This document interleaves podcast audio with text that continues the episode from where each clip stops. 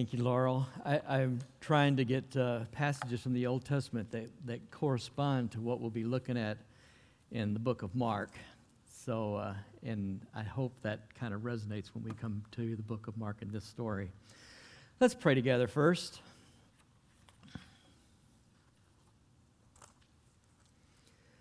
Father, this morning we, we take time to seek communion with you from uh, the noises of them around us, and, and we come into this room to look for refuge, look for quiet, look for uh, a place that's, that's uh, safe, that we uh, move away from uh, the voices that maybe are, are, too much praise for us or too much blaming of us. Uh, too much confusion around, and our own imagination just kind of runs wild of our own heart. Father, we want to turn our side from all of that for this, uh, this time while we're here to fix our eyes on you, to ponder, ponder the patterns of our lives. Um, we ask that you that fall on us this morning a sense of your power, uh, an understanding of your holiness, a vision of your beauty. Father, like Israel, from the psalm that uh, we learn to be content by trusting you that we be content to give you our all in our life, that we are content to rest in your care. And Father, help us to leave uh, what is yours to do for you to do and not take it on ourselves. Help us to know the difference as we learn to live in trust and faith and hope that will produce a body, a congregation of love and unity. And we ask this in Jesus' name. Amen. We are going to be looking at the last story in chapter 4 uh, with a big question at the end Who is this? Who is this man? Um, we, we all have fears that we live with. Uh, some are kind of rational, some are very logical. We understand that uh, we get scared, we get numb, we get terrified, we get despair. Um, but some of our fears, of course, are irrational, are not really that clear, but we still have them anyway. And I don't know if you, you know, have you ever seen um, Jimmy Fallon? I don't know if he still does this or not. I don't really watch the show, but I catch his stuff on YouTube sometimes. And he used to send out these, these hashtags on Twitter on different topics, and people would send in uh, responses like uh, my, my weird roommate or my weird Thanksgiving tradition or whatever. Well, he sent one out a few years ago, uh, called My Irrational Fear. And uh, it's, it's probably been five years or so. And I saved it on my computer because I thought someday this might come in handy. and it does. And I just want to share a little bit with you, share uh, some of them with you. Uh, one person writes in I've always been afraid of birds flying indoors. Outside's fine. Inside, they only have one place to go beak first into my eyes. Uh, when I lived alone and would come home at night, I would throw open the door and yell NYPD before I walked in. But I lived in Dallas, so. uh, when I have to pop open one of those Pillsbury biscuit tubes, I'm so afraid that they'll explode that I find the longest spoon I can, stand really far away, and whack at it. Uh, I brush my hair out. I don't brush my hair outside because I'm scared the hairs will somehow end up at the scene of a crime and I'll be blamed for it. Uh, whenever I go to a restaurant, I always wait for my friends to start eating first, just in case the food is poisoned. That is a little irrational. Uh, I love this one. I never shower while it's storming because I'm afraid I'll get zapped by lightning coming through the shower head. I just don't want to die naked. And this one, whenever I get pulled over, I start panicking that there might be drugs in the car, even though I've never even used drugs. And, and that one I can kind of relate to. Uh, every time we would cross the border into the States and have to deal with uh, border guards, and they had this German Shepherd or dog, you know, going around your car to sniff for drugs, and you're always thinking, gosh, did somebody plant drugs on me when I was in Matehuala or whatever, you know? And you always have this kind of fear that they're going to find it, but of course they never do. But, but anyway, we do have fears, and some are irrational, and we can't help but imagining the worst is going to happen. And sometimes the worst does happen. And part of the reason I think uh, because of fear, that one of the, the foundation or one of the primary factors is, uh, is fear is the reason we live such fragmented lives. And our lives and our, our personal lives are fragmented. Our, our, our nation is fragmented. The globe is, tra- is fragmented, even local fragmented, even in families. I mean, the, the arguments at Thanksgiving are cliche now because uh, there are so many of them. And we, we get this feeling that the forces are so just legion and so intense out there that sometimes just the clinging to the little bit of a hope just doesn't make sense. And even when we're told to exercise prayer, it, sometimes that seems to be just a, a senseless exercise. That um, it just doesn't make any, any, any sense at all. And the thing is, we, we can't get away from that. It's just part of our culture, it's part of our life. And I think it's foundational to so much of the, the stuff that's going on the rage, the outrage, and, and the fighting and the polarization, I think is mainly based in fear. Um, and it doesn't feel like, and it feels like all this stuff is senseless and it just doesn't make sense. But Mark doesn't leave us with that kind of futility. Um, he's introduced us to this person of Jesus Christ. And the very first sentence, the very first verse of the book is saying, This is the gospel of Jesus Christ, the Son of God.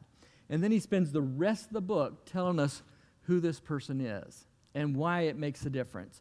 And he, he's in the first few chapters, we see him getting baptized, getting this voice from heaven saying, This is my son, you know, listen to him. We see him uh, fighting the opposition. We see him healing.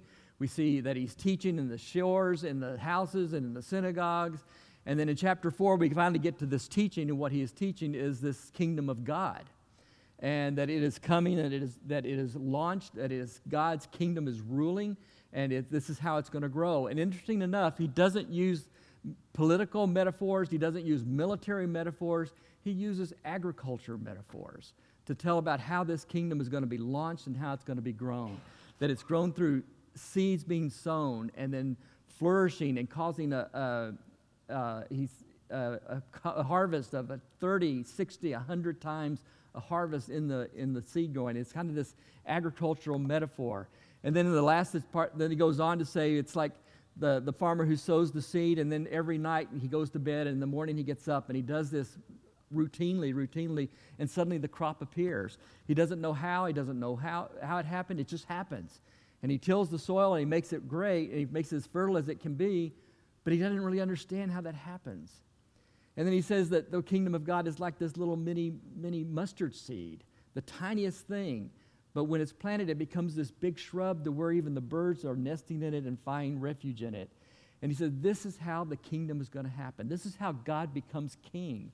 Totally different than what we think about it when we think how God is going to become king. Totally, totally different.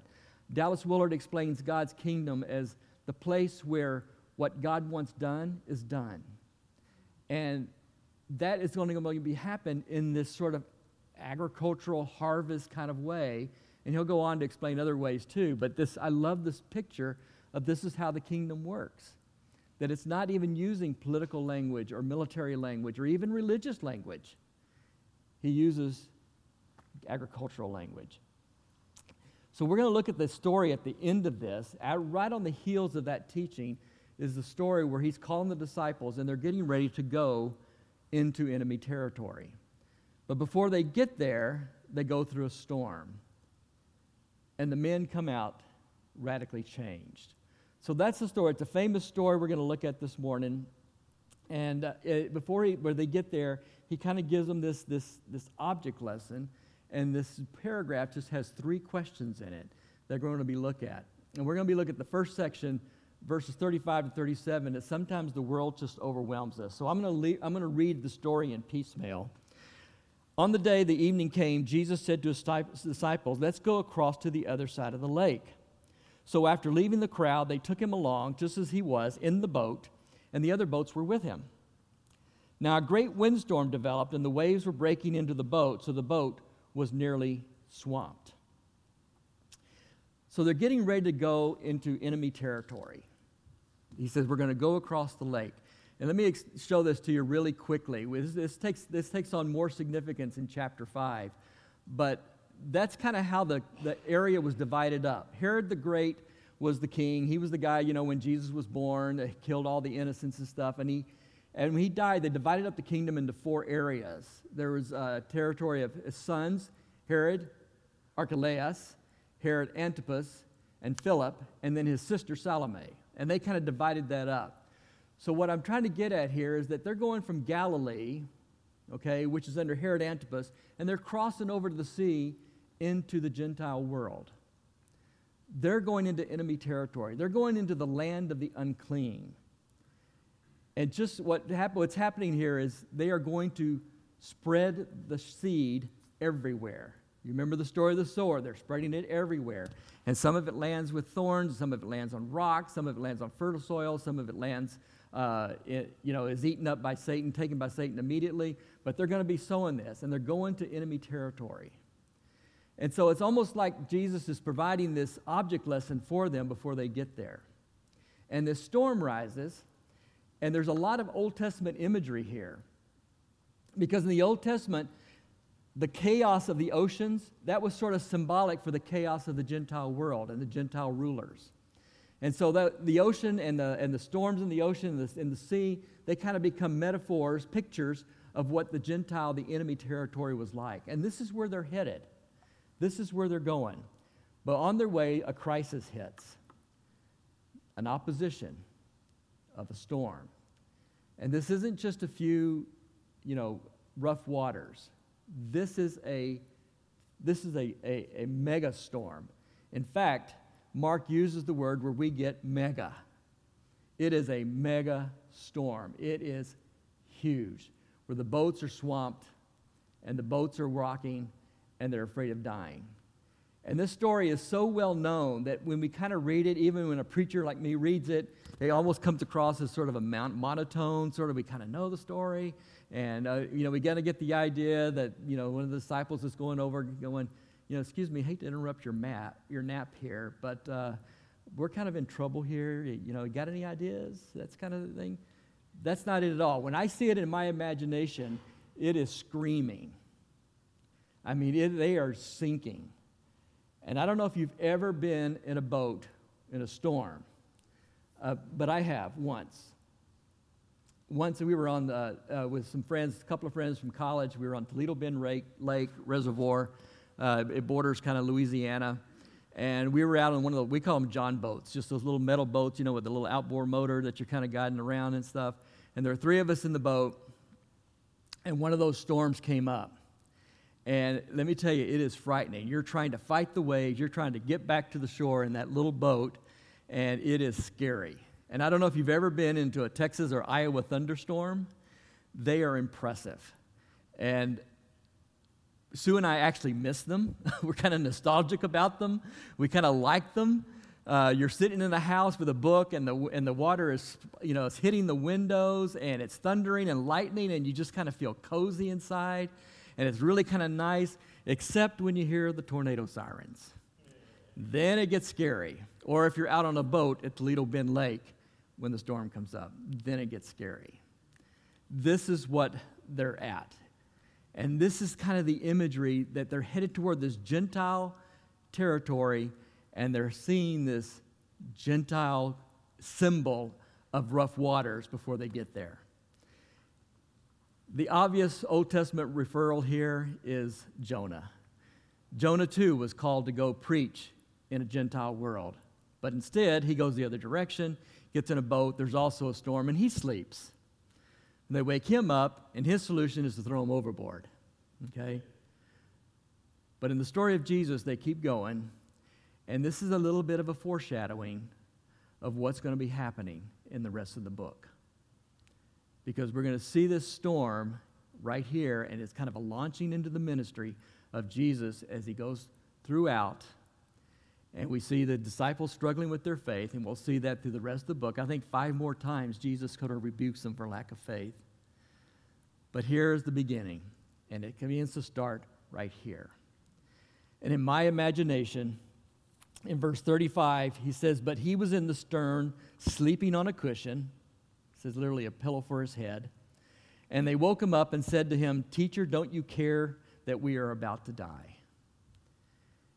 Like I said, they didn't mention that. He didn't just pass by, he says, You got any ideas? He is yelling, Don't you care? Don't you care? This is a mega storm. We are going to die. Don't you care? And I think what I get from this is that this fear of the disciples drive him, drive them to Jesus.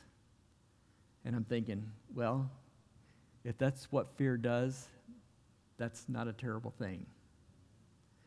It drove them to Jesus because anxiety and fear are just simply part of being human. And he gets up and he speaks and he calms the storm.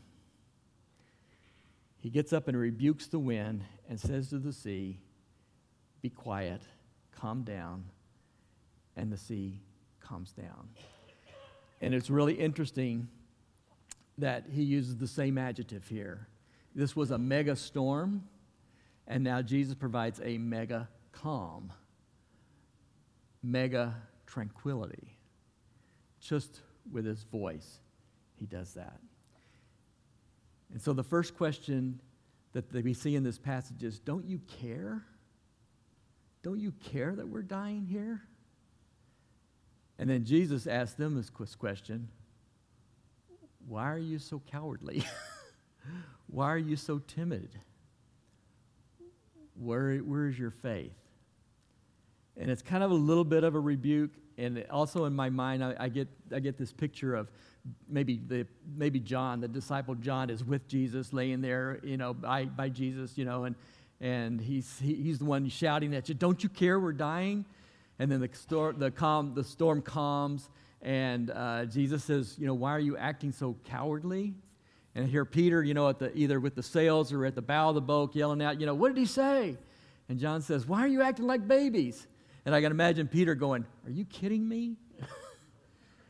Does he not know what just happened? But this is what this is what he says. He says, It's just why are you so timid? Why are you so timid? Where's, where's your faith?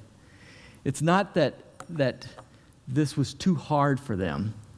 And I don't think what Jesus is getting at here is that, that just to solve a storm. He never does these miracles, he never does these things just to impress people. There's always a point behind it. And what I get from this is not this ridicule, I get this little bit of faith of at least going to Jesus with the issue, and then you get a lot of grace, and you end up with mega calm. You get just a little bit of faith. Don't you care what's going on with me? And then you get the voice of Christ, and you get calm. And I don't think it's going to always end up this way, but I do think that the voice of Christ does bring calmness, does bring us rest. And I don't think we should be too hard on the disciples because I would have reacted the exact same way. I know I would. Maybe even worse. I would have done the same thing. And sometimes we do let the fear get the better of us. And sometimes it does dominate us. And sometimes we even nurture it and kind of care for it. But if it drives us to Jesus, it's not that bad. It's okay. And I think this prayer is okay. And I think we have to decide where is the fear pushing us? Is the fear going to push us to Jesus? Or is it going to push us to rage and outrage? Is it going to push us to bring the covers over our head? Is it going to push us to withdraw, to insulate ourselves? Or is it going to push us and drive us to Jesus? And I think Mark leaves these two things together this fear and faith. We want to, we like Americans like to quantify everything. Well, how much fear does it take? You know, how much fear do I need to have, or how much fear is too much? And how much faith is, is enough? How much faith do I have? Mark doesn't go there. He just leaves the two by side by side, fear and faith. And that's where they are. You don't have to worry about who much, how much is what. Just there it is. And when you think about it, that's exactly how we experience it. That's exactly how we experience fear. We have the fear, but we also have the faith, maybe even just a little bit. And we may be frightened. We may be frightened because we don't want to be alone. We may be frightened because we're not sure our children are going to make the right decisions. We might be frightened because of the, the call from the doctor. We might be frightened for the state of, uh, of the church or whatever. But Jesus just asks us to do the same thing. And then we go to him and say, Don't you care? And I don't think he's offended. He may say, Come on, I'm here. I'm here. I think what he's telling us is that if we're going to decide to follow Christ, it doesn't mean that we are promised a life of security. That if we are following Christ, we can expect a life of insecurity, in fact. We can expect a life that's full of risk. And I think that's what we see here. The resurrection is the last thing that Jesus does to bring harmony to creation. And that's what he's doing here. He is bringing harmony to the creation in this moment. Now, it's easy for us to automatically go, see, I think we, we passed this, yeah. Sometimes we, all we have left in us is this cry of desperation. And I think that's okay. I think that's perfectly fine. It's easy for us to go here immediately and, and uh, say this is, uh, this is about the deity of Christ. And yes, it's here. I'm not saying it's not. But I think what Mark is getting at here, what Mark wants us to see, is that this is a fulfillment of prophecy. This is what Jesus is going to do. This is what it looks like when God becomes king. This is what it looks like when God is in present with us. And I think what Mark is wanting us to understand is that this man who transcends the world, he is still intimately involved in it. This man of great power this man of great power, and yet he is in the midst of our mundane needs, our mundane storms. That this God who is, transcends this is still in the midst of where we are, wherever that is. But the storm will almost always change us one way or another. And that's what it does to the men with Jesus. In verse 40, 41, he says, They were terrified and they asked each other, Who is this? Even the wind and the waves obey him.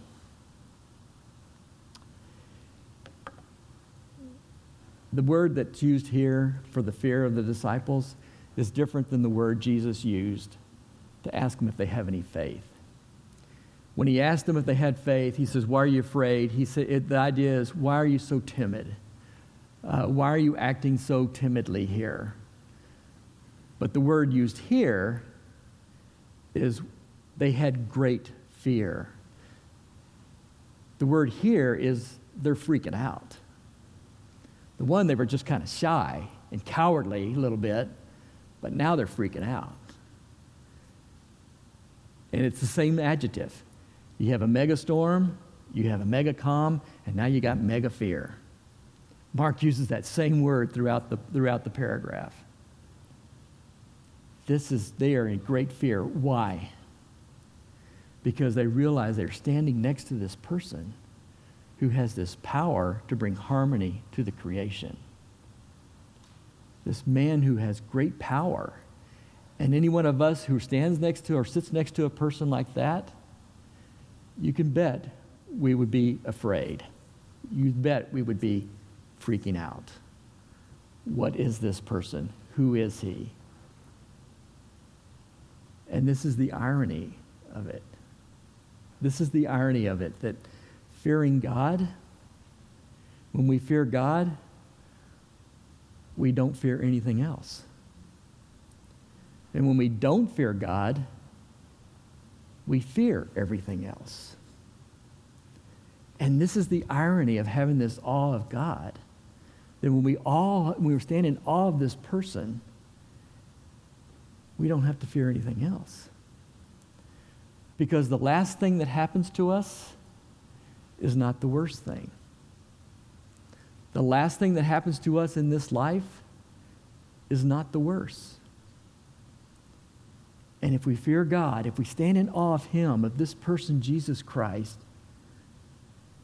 then we don't have to fear anything. But if we don't fear Him, then we fear everything. Everything else gets afraid. That the temptation, like I mentioned, is to focus in on the deity of Christ, but I really believe that He is telling us that this is the, this is the vocation. This is how God is going to dwell with us. This is how God is going to advance His kingdom. This is how God launches His kingdom. And we see this prophesied in the Old Testament over and over from Exodus 14 where he talks about the prophet that's going to come. We see it in Isaiah 53 and 51. We see it in the Psalms that Laurel just read this morning in Psalm 70 and 107. We see this over and over again that this is what is going to happen. And what Mark is telling us here is this is, this is what's happening here. All those promises of God in the Old Testament, this is how it's going to be launched. And this is what it looks like that he is going to bring harmony in creation and he will ultimately bring harmony even in the moment of death. But I want to say something that, that's maybe a little controversial here, and that is this we can't depend on God to keep bad things from happening to us. We can't. God didn't keep bad things from happening to him. This is the fallen world we live in.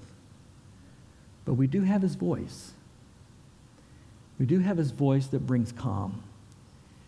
And what we do have is this, this person who, even though he transcends creation, finds himself in the midst of it. The one who, who is more powerful than the forces of the world is still in our mundane needs. And he's calling us and he's calling those original readers who were under persecution in Rome, and also the readers here in Shepherd of the Valley in the 21st century, he's calling us to reflect on that. That we may behave cowardly in a timid way, but if it drives us to Jesus, that's okay. That's perfectly fine. Jesus is not going anywhere. He is with us in every storm. And the more storms we have, the more we trust. And this is a lesson of trust. And so I'm going to just mention some principles for Christ followers that I found in this passage that I think, first of all, we get into the boat together. We get in the boat together as a family of God. We don't do it by ourselves. And I think this is the answer to our fragmented lives that we learn from each other. This is how we gain faith. This story is just not just about persevering, it's about putting faith and hope together. And what I mean by that, belief and hope, is that we believe one thing, but we also have confidence in the destiny. We have confidence in the outcome. I, I am convinced that Jesus was asleep in the stern of the boat because he didn't care about the outcome. He trusted the Father so much he didn't care about the outcome. And we can believe and trust at the same time. And I think together we do this and we learn from each other. I think fear, if it gets too much, if it gets too nurtured and too obsessed with fear, I believe that is the, the founding, the foundational factor of the rage that we're seeing today, of the anger we're seeing today. And I think fear is the great enemy of true intimacy.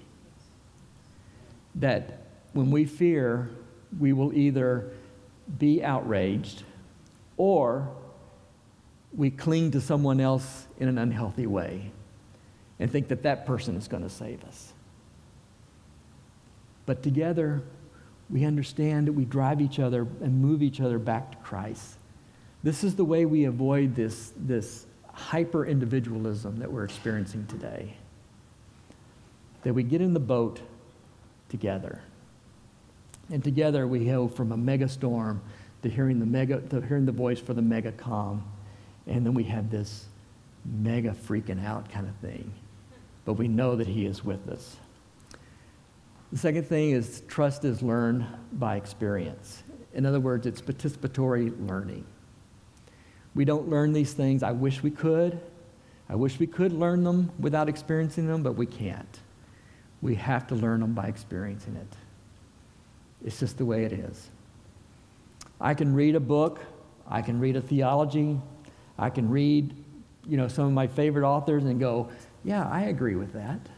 I agree with that. But until I'm in the position to need it, I don't really learn it. I don't really know it. I don't know how to trust until I need to trust. I don't know how to hope until I need to hope. It may be in my head, but it's not here until I experience it. And I wish it wasn't that way sometimes, but it is. And that's how we learn it. That's how we learn to look with other people in our congregation that are going through terrible diagnosis and, and, and fearing uh, medical reasons, that, that we learn from them. We learn with them. And we experience it with them, and we learn how to do this. And I, and I look at single friends who really want a life partner, and we learn how to handle that when we're with them and we suffer with them. You know, I, I, I learn, I'm just going to, didn't ask her about this, but I'm going to use my wife, use my wife as an example. I learned how to, to somebody that's lost so much in a short span of time. You know, a brother, a mother, and a father, a kid off to college, a ministry, a job, a, a, a home, a friends, all within a span of three years.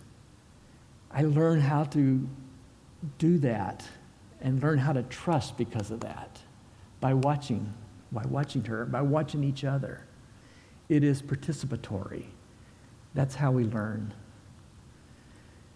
Abandoning ourselves to the will of God is the path to freedom from fear. Like I said, He didn't promise us a life of security. He doesn't promise us a life without risk. But really, abandoning ourselves to the will of God is the only way to learn this, is the only way to have freedom from fear. That Jesus can sleep in the boat because he doesn't care about the outcome.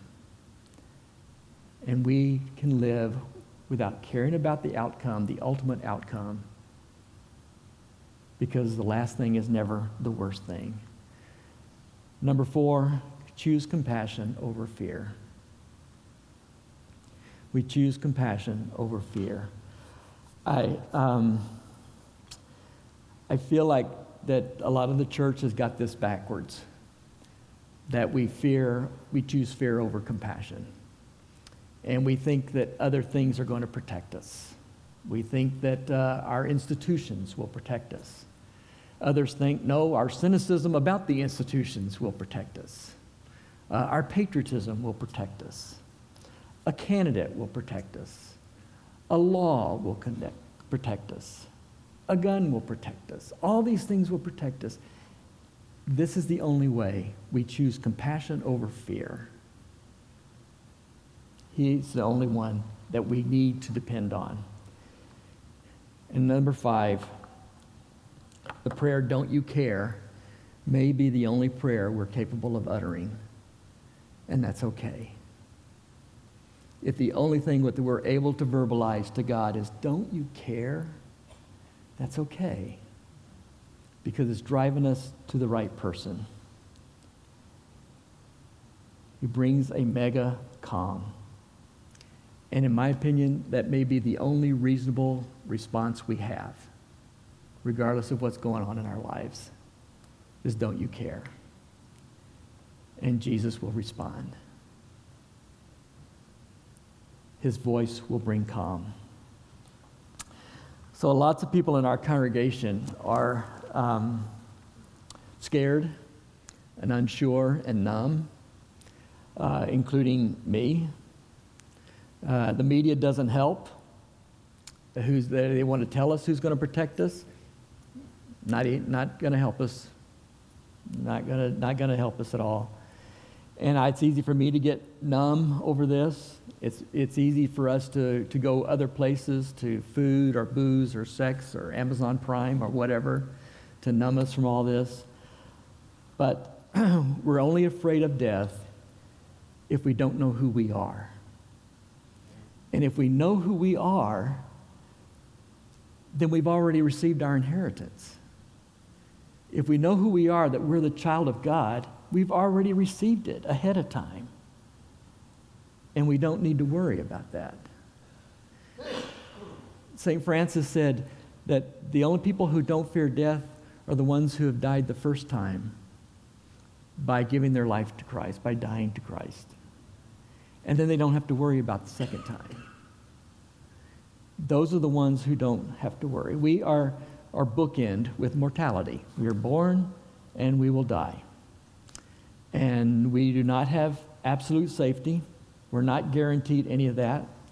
Uh, we can't depend on God to, to keep us from bad things from happening to us. But Mark tells us a story.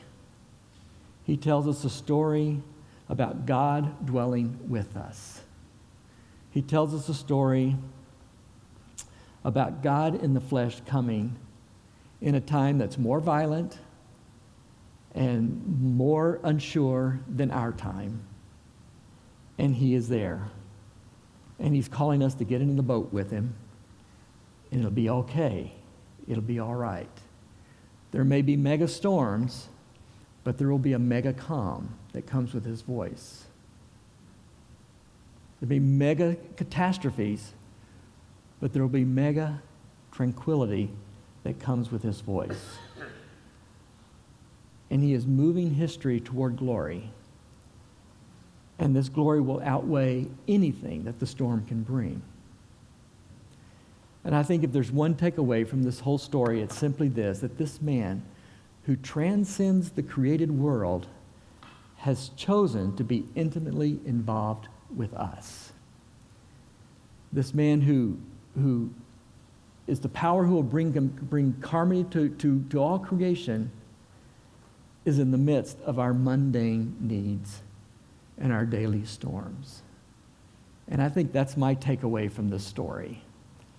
That in spite of the storm, we're in the boat with Jesus. And his voice can bring calm and bring tranquility even when we're in enemy territory, even when we're headed toward enemy territory. We have calm because of the voice of Christ, and He is with us. We can be fearful, we can be scared, but if all we can say is, Don't you care? If it drives us to Jesus, that's okay. That's okay. Father, we thank you for this story that's so well known that we sometimes blow it off and take it as some sort of really fancy miracle. But Father, we want it to be real for us, and I want it to be real for us as we learn to trust you and we know that our destiny is in your hands. In the name of Jesus, our Savior, amen.